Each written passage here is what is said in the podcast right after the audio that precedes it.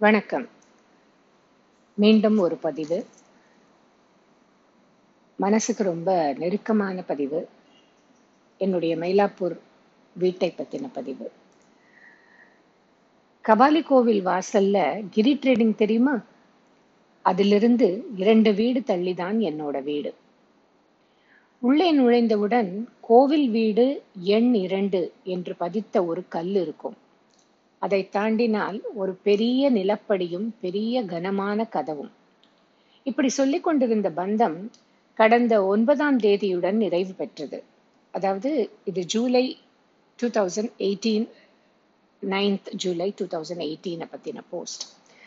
கபாலி கோவிலுக்கு சொந்தமான வீட்டில் என் அப்பா ஐம்பது வருடங்கள் முன் வாடகைதாரராக குடிபோனார். அந்த வீட்டிற்கு வந்த பிறகுதான் என் அம்மாவின் சீமந்தமாம்.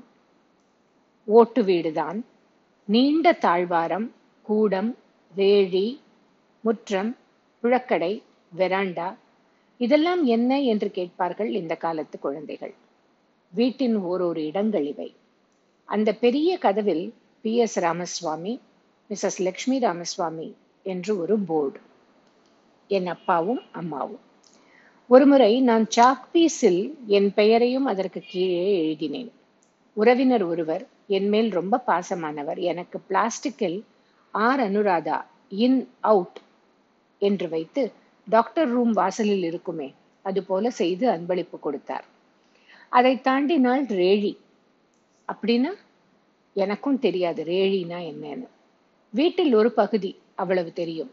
அந்த ரேழியில் என் அப்பாவை பெற்ற தாத்தா பாட்டி போட்டோ. அதன் வலப்பக்கம் ஒரு ரூம். ஏன் அதை நாங்கள் ஃபர்ஸ்ட் ரூம் என்று சொன்னோம்? முதலில் வருவதாலோ? அந்த ஃபர்ஸ்ட் ரூம் தான் எங்கள் ஹால் லிவிங் ரூம் பெட்ரூம் எல்லாம்.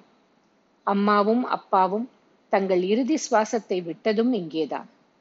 அதில் அம்மா அப்பாவின் ஒரு படம். அம்மாவும் அவர் தோழியும் அம்மா பட்டம் பெற்ற படம் அம்மா மடிசாரில் இன்னும் சில தெய்வ படங்கள். என்று ஏகா ஏகச்சக்க ஏகத்தாருக்கு படங்கள் இருந்தன. அதை தாண்டினால் ஒரு இடம். இரண்டு படி இறங்க வேண்டும். ஒரு சின்ன ரூம் போல பாய் படுக்கை வைக்க. அங்கிருந்து ஒரு படி இறங்கினால் வெட்ட வெளி மித்தம் கொடிகள் கட்டப்பட்டிருக்கும் துணிகள் காயப்போட. வலதுபுறம் ஒரு பெரிய குளியலறை. மும்பையில் அது பெட்ரூம் அதில் இரண்டு சிமெண்ட் தொட்டிகள் துணி துவைக்கும் கல் மூடாத தண்ணீர் வடியும் கால்வாய் சாக்கடை என்றும் சொல்லலாம். அதில் அந்த நாட்களில் பாய்லர் இருந்தது வெந்நீர் போட. முத்தத்தின் ஒரு கோடியில் என் அப்பா எனக்காக வைத்த நித்தியமல்லி செடி. பாதி மித்தத்திற்கு படர்ந்திருக்கும். நடுவே ஒரு ஆள் நுழைகிறார் போல ஒரு கேப் ஒரு ஸ்டூல் போட்டு ஏறினால் நம் உடல் அந்த கேப்பில் நுழைத்து கொண்டு பூக்களை பறிக்கலாம். அப்பப்பா எவ்வளவு பூ! இதை எழுதும் போது கூட எனக்கு வாசனை அடிக்கிறது. என் பூ தொடுக்கும் ஆர்வம் இங்கிருந்துதான் தொடங்கியது. நீண்ட பின்னலில் எங்கள் வீட்டு நித்தியமில்லி. அம்மாவின் கொண்டையில் காலில் வாழைநார் மாட்டி எசைத்த அரைவட்ட வேணி. குளியலறையை அடுத்து ஸ்டோர் ரூம். குளித்துவிட்டு உடை மாற்றவும் பலசரக்கு சாமான் இந்நாள் கிராசரி வைக்கவும் கெஸ்ட் ரூம் எல்லாம் இதுதான். அதை தாண்டினால் தாழ்வாரம்.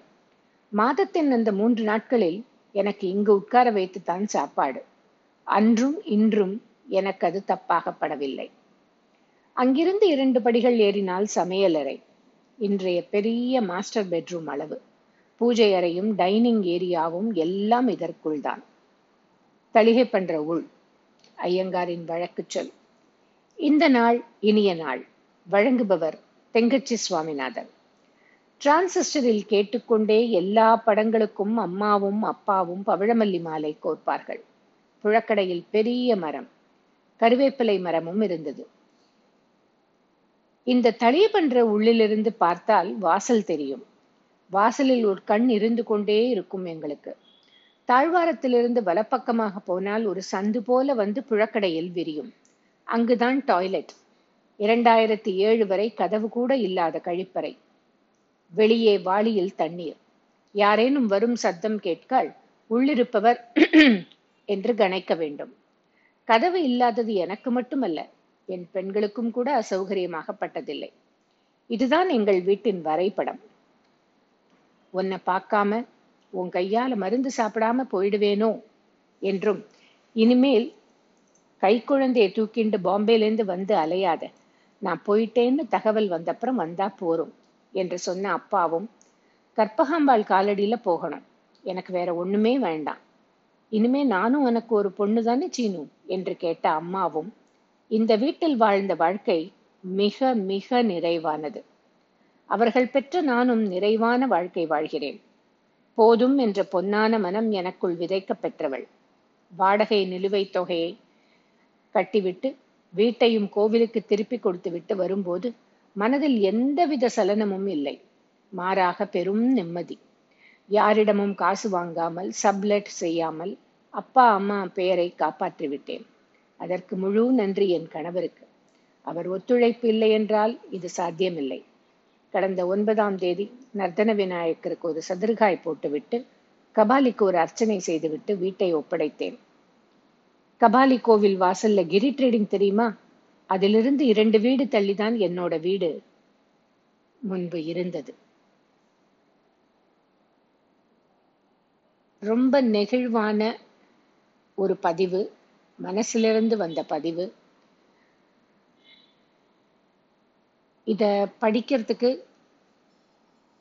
நீங்க என்னோட வேர்ட் பிரஸ் பிளாக் சைட்டுக்கு போகலாம் W W W dot Anu Srini Tamil dot WordPress dot com